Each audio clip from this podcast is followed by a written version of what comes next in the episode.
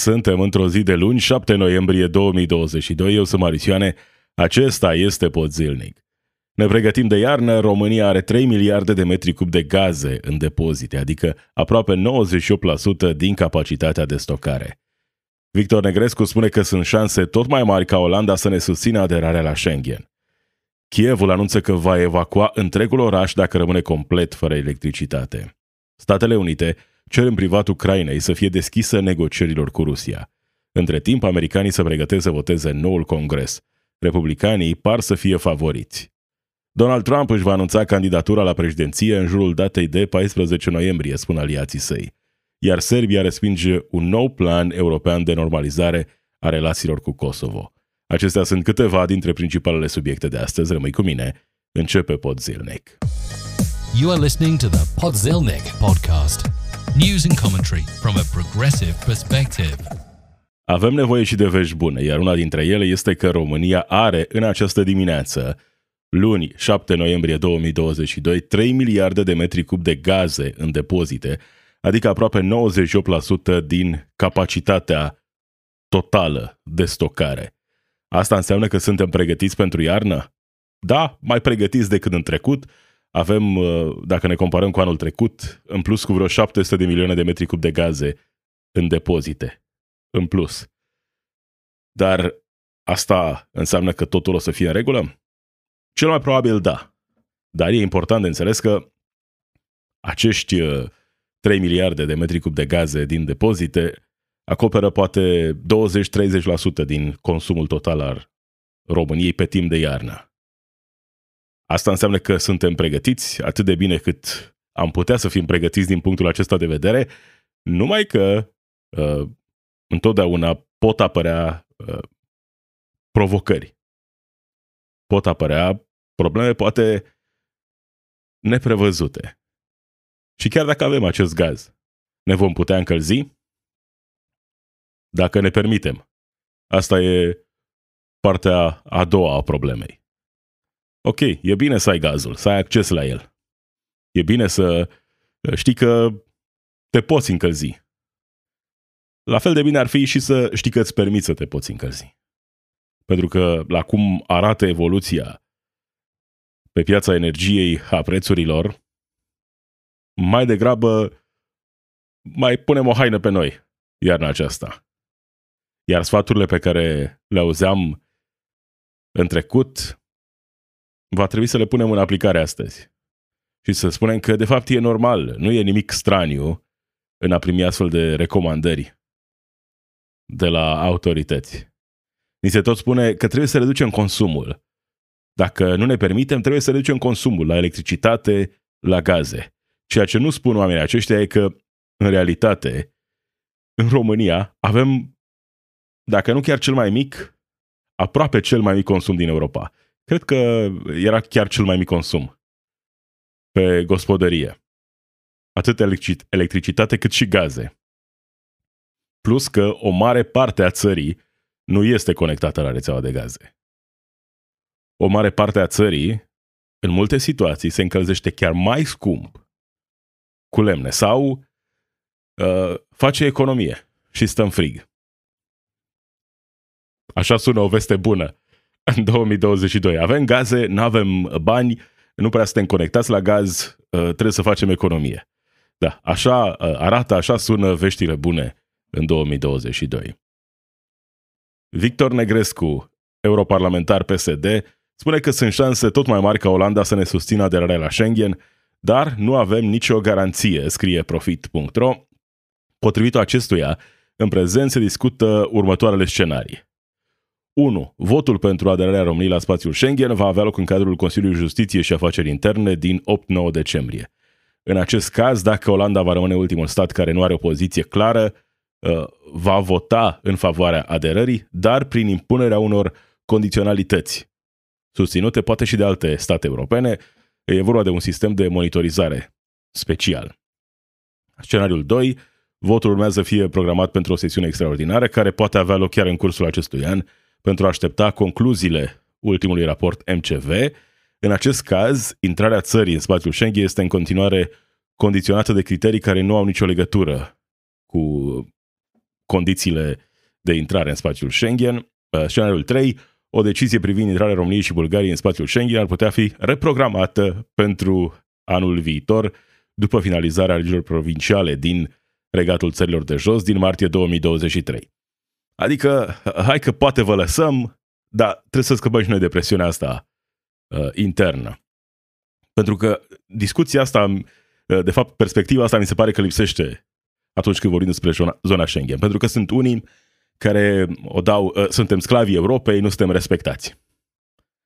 Uh, asta e o extremă. Sunt alții care zic, nu, au dreptate să ne respingă. Noi suntem niște proști, nu merităm nimic. Au dreptate să ne respingă. Așa trebuie, că suntem proști, că suntem, nu merităm nimic. Și care e adevărul? Adevărul e că nu are nicio legătură cu noi, în mod direct. Adică nu e ceva ce putem face noi pentru a schimba opțiunea Olandei în acest caz. În realitate, deciziile pe care le au politicienii din Olanda sunt mai degrabă legate de ceea ce uh, simt ei că trebuie să facă pentru a-și mulțumi alegătorii. Simt ei că dacă acceptă România, ăsta s-ar putea să fie un atac folosit de opoziție. De fapt, despre asta este vorba. Nu e ceva ce România ar putea face în acest moment pentru a schimba situația. Sunt negocieri care, sigur, au loc, ce oferim, ce putem uh, oferi, dar, de fapt, nu are legătură cu cât de pregătiți suntem noi. Sunt probabil interese electorale și, în același timp, și interese economice. De ce nu? Asta nu înseamnă că suntem, nu suntem nici uh, sclavi, nici cei mai proști, nici nu ne merităm soarta. Înseamnă doar că un stat uh, are interese care nu se suprapun peste interesele României, nu, nu merg în aceeași direcție. Și atunci, într-o situație ca aceasta, rămânem la... Nu avem nicio garanție. Poate, dar nu se știe. Rămânem în continuare pe drumul acesta. Situația este cu adevărat dramatică la Kiev. Kievul anunță că va evacua întregul oraș dacă rămâne fără electricitate, așa cum scrie libertatea.ro. Autoritățile locale din Kiev au anunțat măsuri de ajutorare a oamenilor care vor suferi de frig sau lipsa curentului electric. În plus, se ia în calcul evacuarea a 3 milioane de rezidenți dacă sistemul energetic se va prăbuși. Aceasta se pare că a fost strategia Rusiei de a distruge infrastructura energetică a Ucrainei. 40% din această infrastructură a fost avariată sau distrusă. Iar în aceste condiții, zone uriașe din țară sunt fără energie electrică. Sau unde funcționează, funcționează cu multe, multe întreruperi. În Kiev au fost înființate o mie de adăposturi încălzite pentru cei 3 milioane de rezidenți. Acestea vor funcționa și ca buncăre, însă situația rămâne complicată, suportabilă în acest moment, dar complicată și există în același timp posibilitatea aceasta ceea ce ar fi o uh, criză umanitară uriașă, în care milioane de oameni au urmat să fie evacuați. Pentru că vine iarna și nu suntem într-un serial pe care să-l putem urmări la căldură, în liniște. În realitate, aceștia sunt oameni, vecini de ai noștri, care se pregătesc de iarnă, se pregătesc de iarnă cu o infrastructură distrusă într-o proporție semnificativă. Iar asta cu siguranță va complica lucrurile, pentru că au rămas în beznă zone întregi. Și e suficient să treacă câteva zile fără electricitate ca să-ți dai seama cât de dependenți suntem de energia electrică, în primul rând. Cât de importantă e energia electrică pentru a te simți ca parte din lume, ca un cetățean pe planeta Pământ în 2022. Cât de multe dintre lucrurile de care avem nevoie depind de electricitate. Iar oamenii aceștia sunt cei care vor avea cel mai mult de suferit care suferă deja. Sunt dramele războiului, vieți pierdute, destine distruse, economie distrusă. Oameni care de-abia se mențin pe linia de plutire. Și apoi mai apare și situația aceasta. Când milioane de oameni sunt pe cale să fie evacuați. Nu atât din cauza distrugerilor, cât din cauza infrastructurii energetice, pusă, dacă nu la pământ, aproape, aproape de pământ de invazia rusească. În aceste condiții, Statele Unite cer în privat Ucrainei să fie deschisă negocierilor cu Rusia. Administrația americană a lui Joe Biden cere în privat Ucrainei să se arate în mod public deschisă negocierilor cu Rusia și să renunțe la refuzul său de a dialoga cu această țară până când președintele rus Vladimir Putin nu pleacă de la putere. Sunt informații publicate inițial în The Washington Post, preluate în România de hotnews.ro, printre alții. Statele Unite au furnizat și furnizează în continuare arme uh, Ucrainei. Pe lângă arme, primesc și informații de la americani pentru a se apăra, pentru a se apăra în continuare, pentru a-i respinge pe ruși din țară. Dar, fără acest ajutor, cu toată determinarea care există din partea Ucrainei, treaba asta nu s-ar fi întâmplat. Rusia probabil că ar fi câștigat mult mai repede acest război criminal al dictatorului Putin. Probabil că s-ar fi întâmplat lucrul acesta. Fără susținerea uh, americanilor, e greu de crezut că ar fi putut să reziste atâtea luni și să aibă succesul pe care l-au avut în respingerea trupelor ruse. Iar acum, administrația americană le cere să fie deschiși negocierilor. Știu că în contextul războiului a ajuns aproape uh, obscen să rostești cuvântul pace. Negocieri, pace. Uh, repede o să fii cenzurat de cei care nu înțeleg realitatea. Poți să ții mai multe adevăruri în același timp în minte. Că acesta este un război criminal, ilegal, de ocupare a unei țări vecine, a lui Putin, că este o dramă umanitară. Lucrurile astea sunt evident adevărate. E evident că Putin este agresorul, că Rusia este agresorul. E evident pentru toată lumea. Dar știind lucrurile acestea, trebuie să înțelegem în același timp că e nevoie de pace. Și cum se poate ajunge la pace cu o putere nucleară? Cum se poate ajunge la pace în orice situație? Prin negocieri. Da, e frustrant, poate enervant, poate părea chiar imoral să negociezi cu atacatorul. Dar în același timp e necesar. E necesar dacă vrei să pui capăt suferinței. E posibil să nu funcționeze negocierile. E posibil să nu fie un jucător onest Rusia în aceste negocieri, mai mult decât posibil.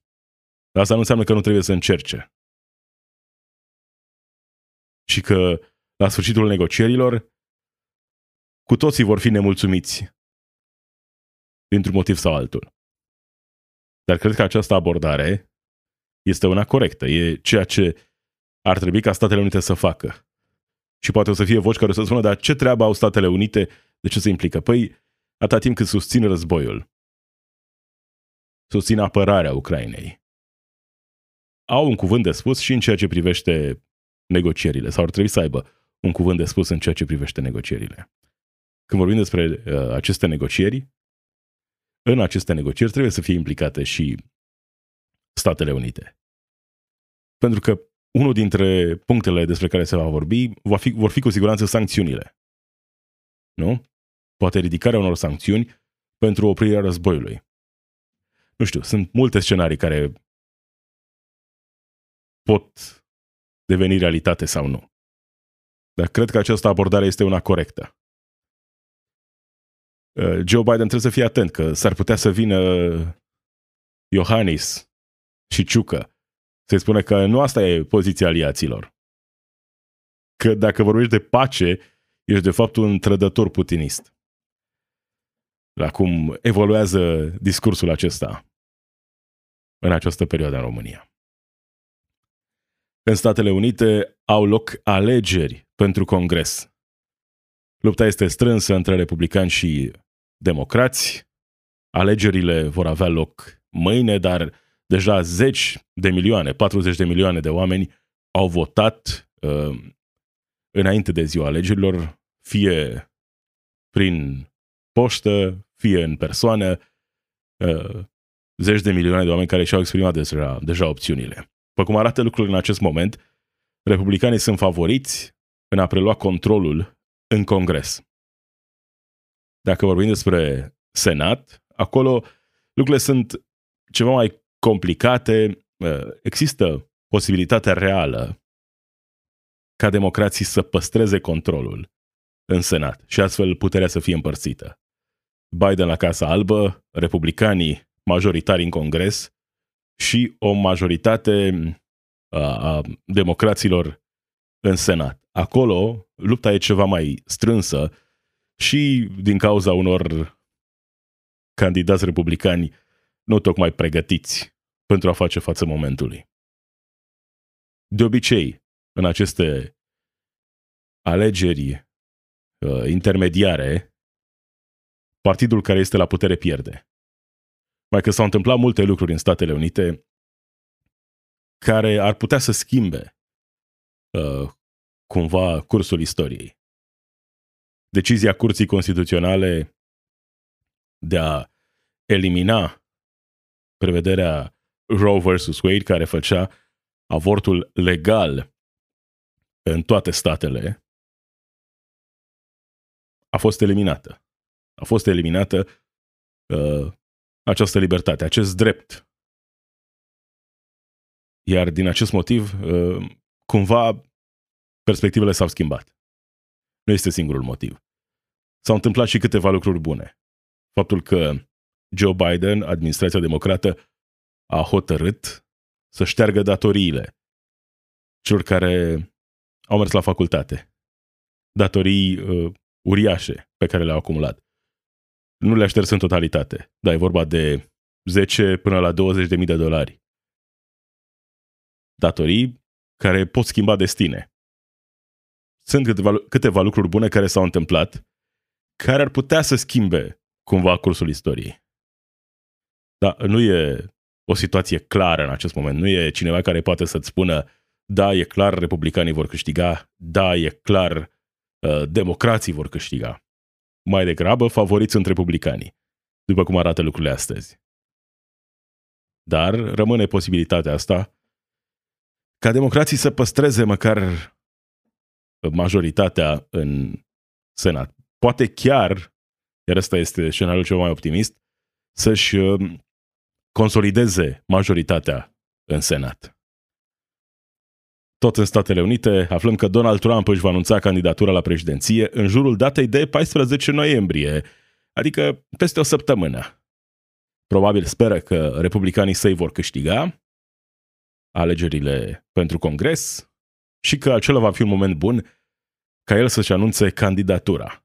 Mai ales că are o grămadă de probleme în justiție, ar putea fi un moment bun pentru el să-și anunțe candidatura. Nu a făcut-o înainte pentru că uh, au insistat Uh, liderii republicani să nu transforme aceste alegeri în niște alegeri împotriva lui Trump. Pentru că știau că crește potențialul de a pierde aceste alegeri. Astfel, Donald Trump uh, mai așteaptă, mai așteaptă o săptămână pentru a-și anunța candidatura. Că va candida, e evident pentru toată lumea. Dacă rămâne în libertate până în 2024, va candida. S-ar putea să candideze oricum. Statele Unite nu este ilegal ca Donald Trump să candideze din închisoare. Se poate întâmpla și lucrul acesta. Va câștiga cu siguranță nominalizarea din partea republicanilor. Mai că cel mai probabil va pierde alegerile chiar cu un uh, Sleepy Joe Biden contracandidat. Cam așa arată viața politică în Statele Unite în acest moment. Cu republicanii uh, lui Trump pregătiți să preia puterea în Congres. Oameni care nu cred că alegerile din 2020 au fost corecte, oameni care nu cred în libertatea de a alege, oameni care vor să distrugă sistemul de asigurări sociale, oameni care vor să dinamiteze cu totul economia. Sigur, uh, spun ei că nu, de fapt vor să îmbunătățească lucrurile. În realitate, știm ce se întâmplă când astfel de fanatici ajung la putere. Am văzut un mini exemplu în Marea Britanie. Ce se întâmplă când ideile dreptei sunt puse în aplicare. Ce se întâmplă cu adevărat în economie în astfel de momente. Și înainte de a încheia, Serbia respinge un nou plan european de normalizare a relațiilor cu Kosovo. Kosovo nu poate să ne ceară, 1. adoptați sancțiuni împotriva Rusiei, 2. permiteți admiterea Kosovo în ONU și în Consiliul Europei. Cine ar accepta așa ceva, spune guvernul sârb, de parcă uh, uh, aveam nevoie de mai multe uh, probleme aproape de granițele României, iar situația aceasta e încă uh, relativ stabilă. Dar oricând, you know, se pot întâmpla lucruri care pot duce la complicarea situației. E un conflict care a rămas așa, cumva ars mocnit în tot acest timp. E nevoie doar de un suflu așa mai puternic de aer pentru a fi reaprins. Da, cam acesta a fost pot zilnic. Marius Ioane sunt eu. Zi bună!